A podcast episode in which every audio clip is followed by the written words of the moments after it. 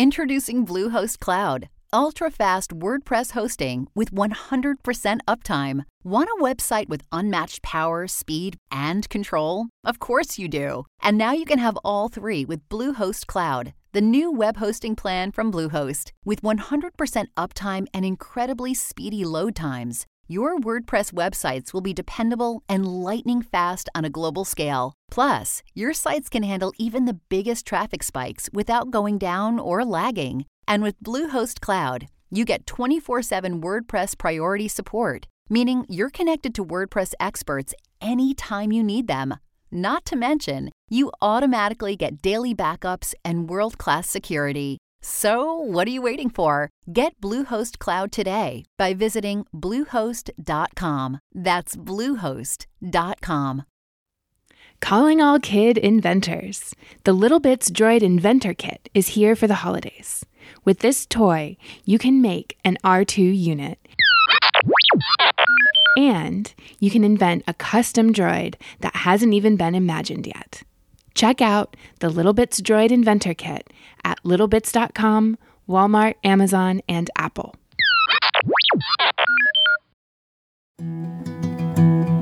A science story, huh? These NYU scientists, they And I, I it felt, felt this one right. I was so and I just thought, well, I figured it out It was that golden moment. because science was on my side.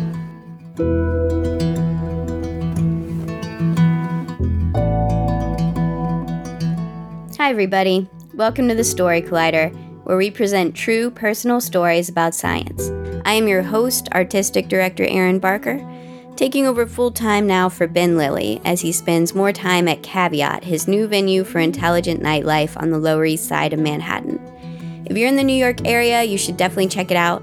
Caveat features not only Story Collider, but other awesome live shows about science and research, such as You're the Expert with our past storyteller Chris Duffy, and Methods with our past guest Brooke Borel. This week on Story Collider, we're presenting stories of life and death about loss and resilience in science. Now, just so you're aware, our first story today in particular does contain violence and trauma. And if you're sensitive to that, you may want to skip ahead about 20 minutes. But it's an incredible story, and I hope you will listen. This story is from Andrew Oberle. It was recorded in October 2017 at the Ready Room in St. Louis, Missouri. The theme that night was resilience.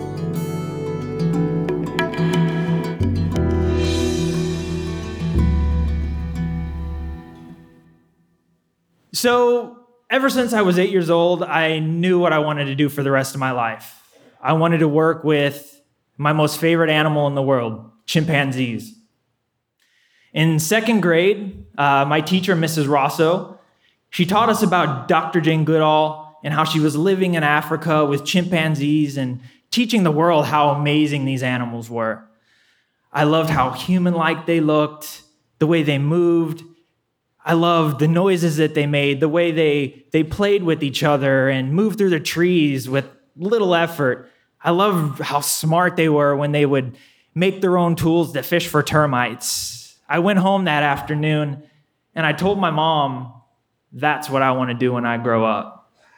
So, growing up, I spent as much time in zoos as I possibly could, and I eventually wound up as a graduate student in anthropology.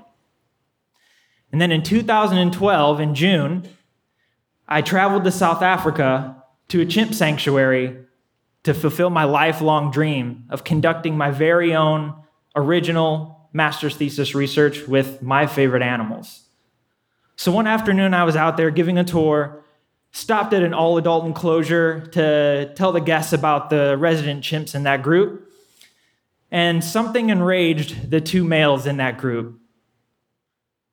And uh, they decided to escape their enclosure and teach me a deadly lesson. Now, I don't know why they did it. Maybe they saw me as a threat invading their territory, trying to steal their girlfriends. Maybe they just wanted to show all the humans that were with us who the real boss of that reserve was. Who knows? Chimps are chimps. Full grown adult male chimps are especially dangerous, especially smart, and can be very, very deadly aggressive. Now, what made it even worse for me was that I knew these chimps. I cared about them. That's why I was actually there at that sanctuary because I wanted to do everything I could to make sure that these chimps had the best lives that they possibly could. So as they were holding me down, biting at me, tearing at my flesh, all I could do was scream and yell, Nikki, Amadeus, stop it, please don't. But none of that worked. I didn't think they'd ever stop. It felt like an eternity. You know, if I if I close my eyes, I can still actually feel Nikki's hot breath on my face right before he bit off my nose. And I can see Amadeus's big white eyes and his big white teeth as he bit finger one by one, almost in like a this little piggy went to the market fashion. You know, I when my pleas didn't work, I tried fighting back, but I didn't have any luck. They nearly killed me. Um, when the doctors finally got a hold of my mom, they told her to get to South Africa as soon as she possibly could, but not to have her hopes up. And can you imagine how tough that 20 hour flight must have been for her? So I was rescued from the scene. I was rushed to a small emergency med clinic, and I nearly bled out. The doctors had to use 25 units of blood just to keep me going while they addressed all my wounds. I had lost a lot of my scalp, both of my ears. As you can see, most of my fingers. I lost my nose. Had a nasty gash on the side of my face. I had a collapsed lung. I went in and out of septic shock several times. My, both of my wrists were torn up, my elbow, my back end, my legs. I lost over half of my right foot, all the toes on my left foot. The doctor, they did an emergency tracheotomy. They put me on a ventilator and into an induced coma. And I woke up about two and a half weeks later in that hospital in South Africa with my mom and my dad kind of looking over down at me, smiling. I had no idea where I was. So I tried to ask, but I couldn't get any words out. And when I tried to talk, I felt something funny in my neck. So I tried to reach up to feel what it was, but I couldn't lift my arms. And I heard other voices around me outside of my mom and dad. So I wanted to see who it was, but I couldn't even lift and turn my head to take a look. And I remember my mom telling me, You know, you're in a hospital in Johannesburg. Do you remember what happened to you? And I wanted to say yes, but I couldn't spit those words out. All I could do was kind of nod. And when I nodded, I looked down, and all I could really see was a mangled, bloody, bandaged body from the feet up. And that's when I started getting really scared and started getting really anxious and started realizing how bad things actually were for me. And then I started feeling all the pain throughout every inch of my body. And I started feeling helpless, more helpless than I've ever felt in my life. And then that question that a lot of us have, especially in those hard moments, is why me? Why me? And that was just going through my head over and over. Now, over the next few days, uh, I started getting visited by this nice old South African man named Yapi.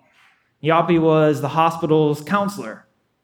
Now, I don't really remember the substance of our conversations. I was just brought out of an induced coma and on a lot of every kind of drug you can imagine. But I do remember the feeling that I would have when Yapi would leave. He'd leave for the day, and I'd start to think about things what happened to me, where I was, what might happen to me. But the one kind of reoccurring thought that really kept creeping in after those visits with Yapi was wow, I'm alive. I should not be here today, but I'm here. So maybe I do have a little control. Maybe I'm not completely helpless. Now, around that same time, uh, my mom, who's actually sitting in the crowd tonight, she started reading me notes and cards that she had hung kind of near the end of my bed that people had sent. There were cards from people back home that I've known and loved my entire life. There were cards from strangers from all over the world. And they all had kind of the same message Andrew, I'm praying for you. I'm thinking about you. If anybody can get through this, you can do it. And that's when something really sparked inside me. And I stopped feeling sorry for myself, even in that condition I was in at that point. I knew I couldn't let my family down. I couldn't let my friends down. I couldn't let all these amazing strangers who went out of their way to do something for me, I couldn't let them down. Couldn't let myself down. And most importantly, I couldn't let my beautiful dog, Angie, who was waiting for me back home, down. She needed me. So I was in the hospital over there in South Africa for about another five weeks. Uh, I experienced daily agonizing dressing changes that could last up to four hours. Uh, while they were pumping me full of fentanyl during those dressing changes, I had my mom cover my face with a towel, put on my YouTube playlist so I could find some escape from that pain and from having to look down at my destroyed, damaged body that was terrifyingly gross. There was a lot of things that were really going on at that point that were trying to keep me down. But I remembered those notes and I remember what Yapi, how he made me feel. And I knew I had to keep fighting back.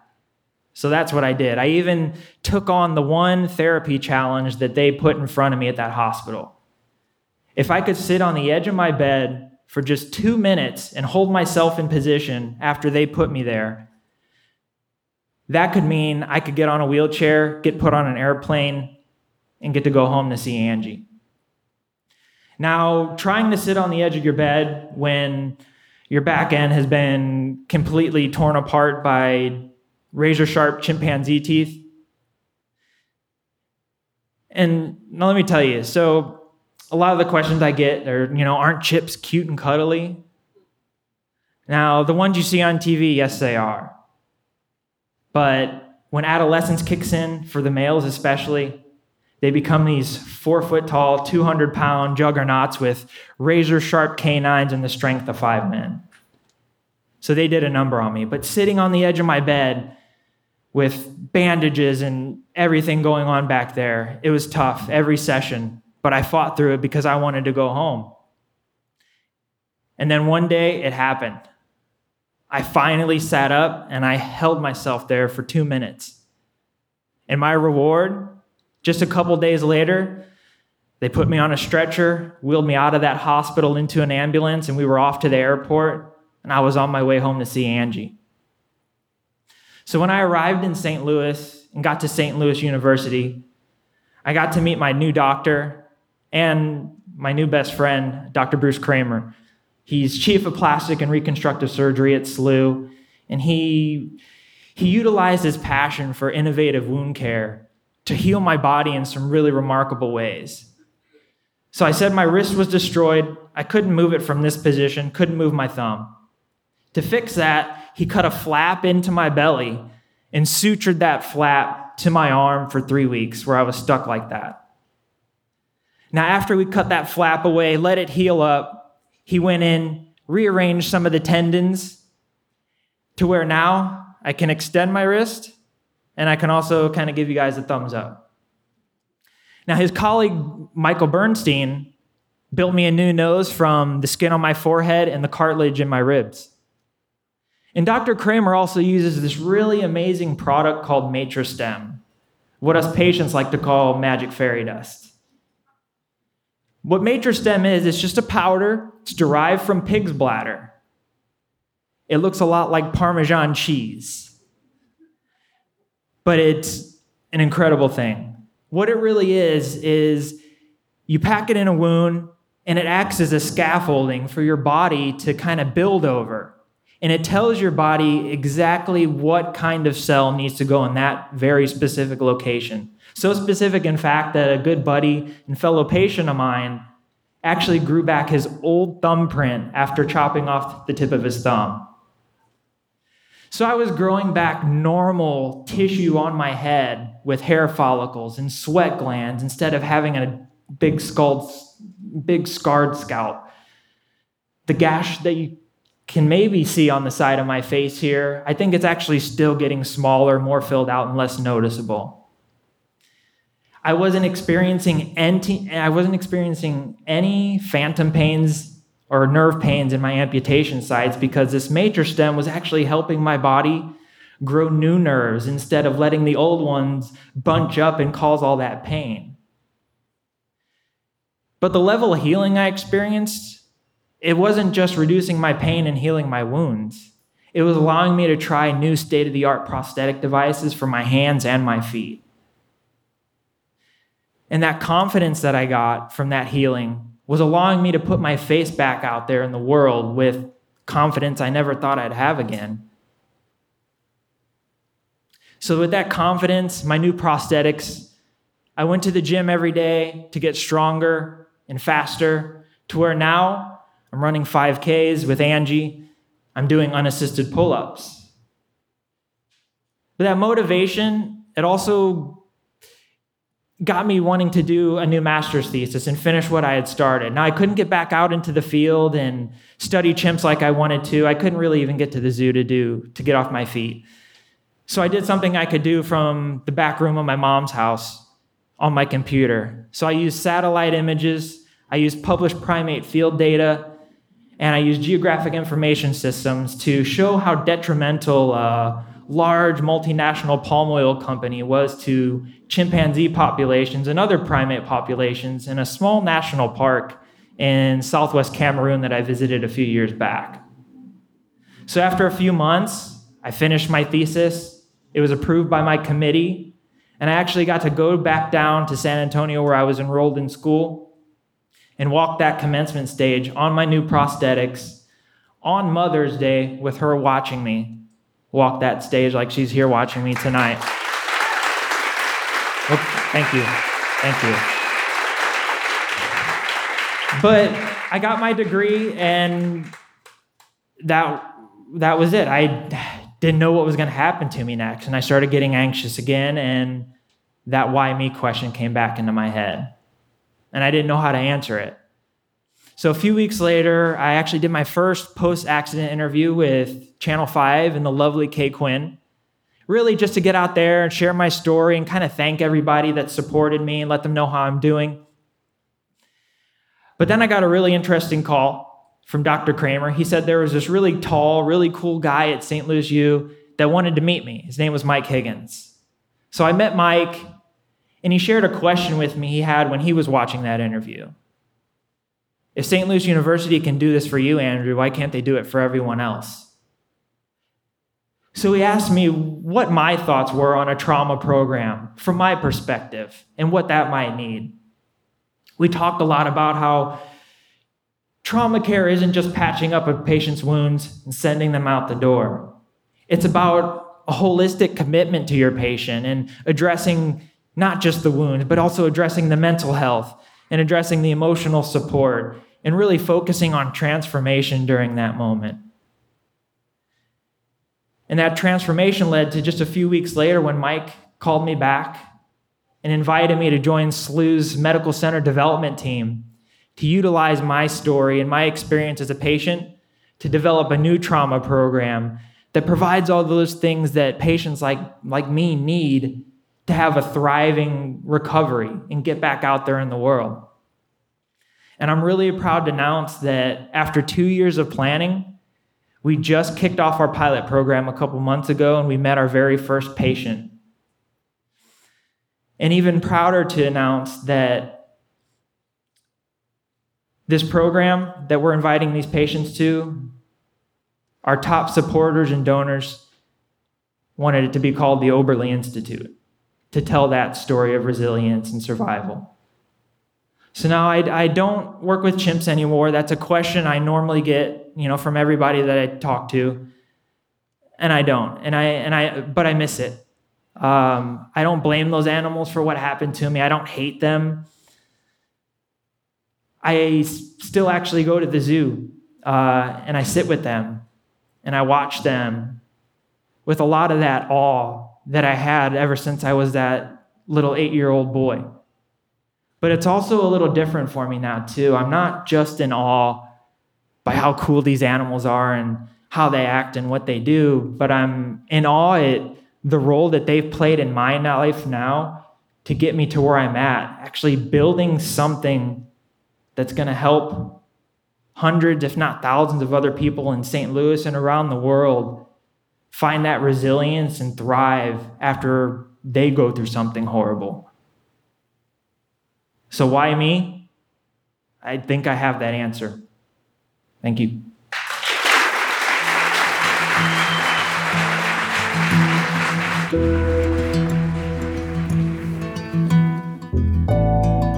That was Andrew Oberle.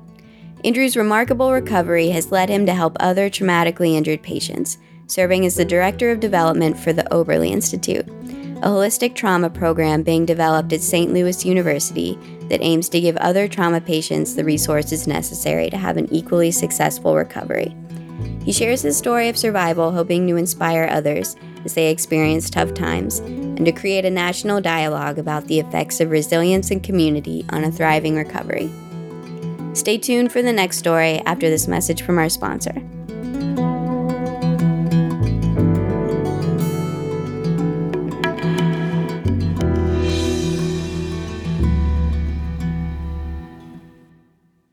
Day to day life has plenty of room for improvement. Simple Human has introduced a voice activated sensor trash can for easier access to the trash when life gets messy. Tested to last more than 150,000 cycles, Simple Human trash cans are engineered to quietly make life simpler. Visit simplehuman.com and enter the code COLLIDER to receive 15% off your sensor trash can with voice and motion activation. Again, that's promo code COLLIDER at simplehuman.com.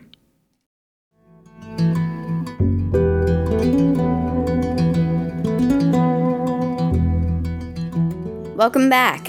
Our second story today is from Renee Hlozek.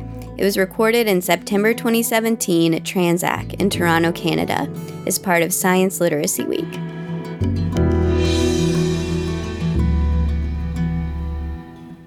The day after my dad died was a beautiful spring day. It was May in Oxford, the most perfect month of the most perfect season. The sunshine was incredible and everyone was outside enjoying it because it's, it's England. You don't get that many great days. There were spring flowers everywhere, coming out of the buildings and under the trees and in the fields, and it was amazing. I felt a total disconnect with the day. It was as if nature was telling me that I had no excuse not to enjoy myself. And yet I felt like the other reality that my dad wouldn't experience this day from anywhere on the planet was understood by my most sensible of organs, like the kidneys and the liver. But the other organs, my skin, my hair, my face, those are not organs, um, my lungs, my heart, my brain, just didn't get it. It was as if my body was saying, just how did Joe Hlozek die? I remember getting the call from my brother. He had texted me earlier that day to ask if he could have a time to Skype with me and my mom. My mom was visiting me in Oxford at the time. But my mom and I were going to a play in the garden of Oxford College, so we were feeling really frivolous.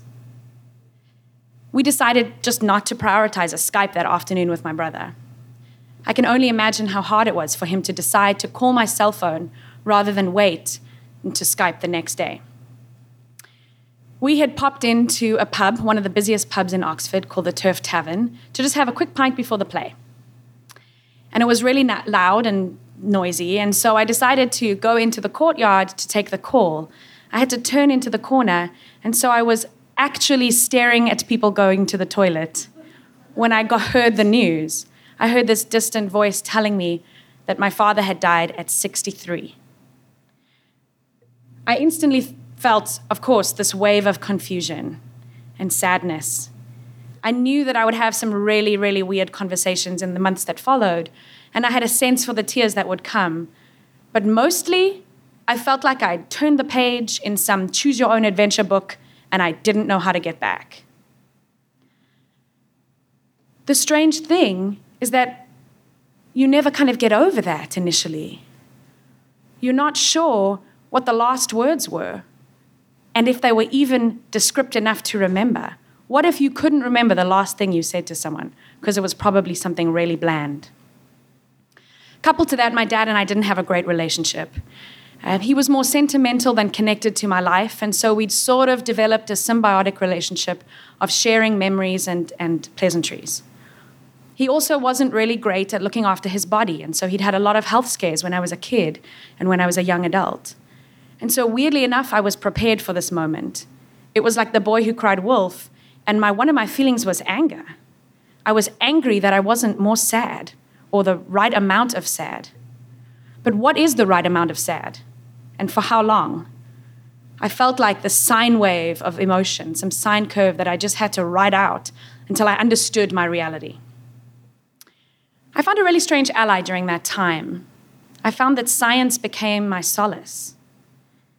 There was this strange solidity to the physical world and to the participation of science.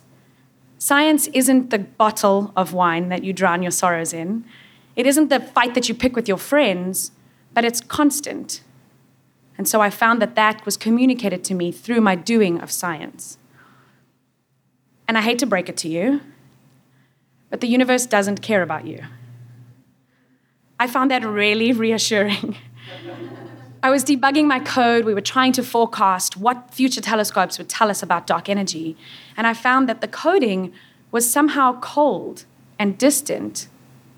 It was a great friend who didn't ask me to share, who gave me no empathy at all, but gave me infinite comfort. As an aside, I probably leaned a little bit heavy, too heavy on that comfort as my mom was leaving one morning at 4 a.m. to catch an early flight back to South Africa. I was still coding at 4 a.m., and she thought she would try and beg me to add sleep as one of my ways of coping. Uh, she had a point. It may seem really strange to think that the fact that science, uh, that the universe doesn't care about me, gives me comfort. But actually, as a cosmologist, that's something that really underpins my work. So I study the initial conditions of the universe, how it became to be the way it is, what it's made of, and how it will change with time. And there's something really important about that grandeur, that bigness of the universe that I study. But if I, or you, or Stephen Hawking understands the universe, she continues undeterred. I don't study cancer research or trying to change global warming. Nothing in my research will change the fate of the universe. And that's kind of how I like it. There's something really solid and beautiful about it. I also realized that I had, was given another blessing by being a cosmologist, because I'm actually really good at talking about death. It just happens to be the death of the universe. I study it all the time because if we have the initial conditions of the universe and we understand the ratio of dark matter to dark energy, we can predict with reasonable certainty how the universe is going to end, which it's not pretty, just in case you were wondering. so I know the end of this thriller, even if none of us are going to be around to see it, and it'll take hundreds of billions of years to play out. That's awesome. We write songs and plays and music about the universe. We look up and get really emotional, and yet we can calculate. We can use telescopes and build new instruments to try and quantitatively understand the universe around us.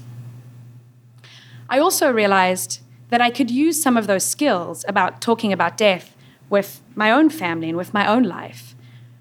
So that's what I did. I sat my mom down. Um, it's not a great conversation starter. Please, mom, I want to talk to you about dying. But, um, but she was patient and she, she sat with me. And I told her what I want to happen after I die. So I'm just going to give you the whole spiel for the record. Um, I want all of my organs donated for everything possible. Also, any kind of scientific research you want to do on me is great. Um, I don't want uh, a coffin anywhere near a memorial because those are only designed to make you sad. I want an eco burial, so put me in a mushroom, death suit and let me feed the planet.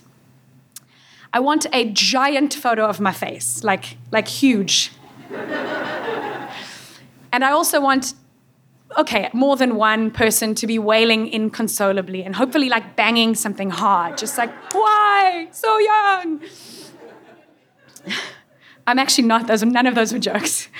Uh, um, and so, strangely enough, talking to my family about things that I want, even though it was uncomfortable, it was this amazing way of sharing. You know, I study the universe to understand it, but partly I got to understand my family and my loved ones by talking to them about my own death, which I thought was, was kind of beautiful. It also made me think about things that I want in the world and things I want to do in the world. So I, as a good scientist, I made a list. I want to learn I really love the way it challenges me and makes me think in different ways. I want to travel, both physically, I like to go to new places, but also mentally through books and films and art. I want to be taken to a new place in my brain. I want to love, and I want to be able to be loved back. I want my heart broken because there's no more visceral way to be alive than to have your heart emotionally ripped out of your chest. That happened recently. I also want to be able to enrich the lives of other people. I want to enable people to be excited about the universe and go and study it, go and learn and read about our planet and the universe in general. And then I realized I had done almost all of those things. Now, I'm not going to say that the rest of my life is boring, but I'm pretty sure it will contain some mixture of those things, plus a really good cocktail and a couple of great cries.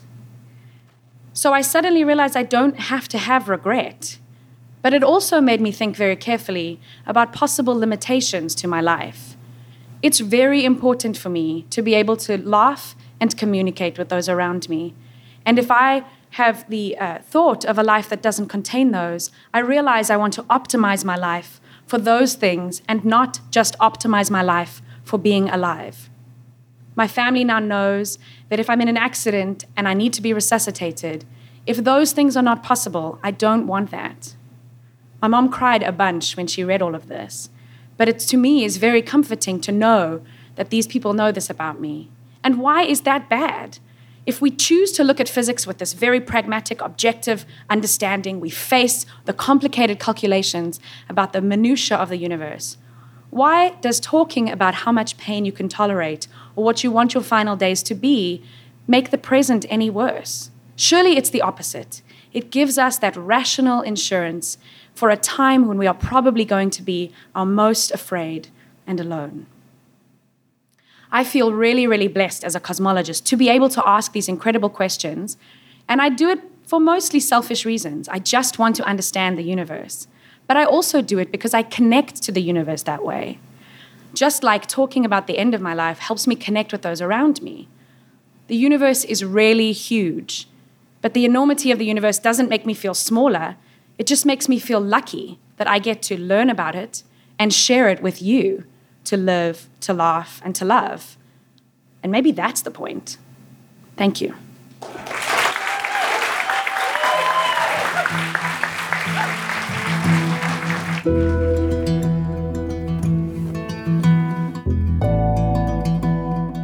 That was Renee Hlozek. Renee is an assistant professor at the Dunlap Institute within the Department of Astronomy and Astrophysics at the University of Toronto. She was born in Pretoria, South Africa, where she also did her undergrad degree. Her work uses data from telescopes around the world to test the predictions of novel cosmological theories about our universe. She was elected as a 2013 TED Fellow and a Senior Fellow for 2014 and 2015. If you enjoyed today's story or a fan of the podcast, please consider supporting us on patreon.com. If you sign up to donate $10 a month or more, we'll list your name in our show programs across the country, as well as send you a very cool comic book of four of our stories. The Story Collider is grateful for the support of the Tiffany & Co. Foundation and of Science Sandbox, a Simons Foundation initiative dedicated to engaging everyone with the process of science. The Story Collider is directed by Liz Neely and me, Erin Barker, with help from our many vendors and volunteers. The stories featured in today's podcast were from shows produced by Eli Chin, Zach Stovall, Nissa Greenberg, Jesse Hildebrand, and Eliam Fairbairn. The podcast is produced by Zoe Saunders. The theme music is by Ghost. Special thanks to the Ready Room and Tranzac for hosting these shows, and to Science for getting us through the tough times. Thanks for listening. If you like the stories you hear on the Story Collider, we think you'll like the Sierra Club's new storytelling podcast, The Land I Trust. It's a first person audio series that features people telling stories about climate change and how the shift from fossil fuels to clean energy is affecting real people. You can find it online at beyondcoal.org/stories or wherever you download podcasts. When you need mealtime inspiration, it's worth shopping Kroger, where you'll find over 30,000 mouth-watering choices that excite your inner foodie. And no matter what tasty choice you make, you'll enjoy our everyday low prices, plus extra ways to save, like digital coupons worth over $600 each week. You can also save up to $1 off per gallon at the pump with fuel points. More savings and more inspiring flavors make shopping Kroger worth it every time. Kroger, fresh for everyone. Fuel restrictions apply.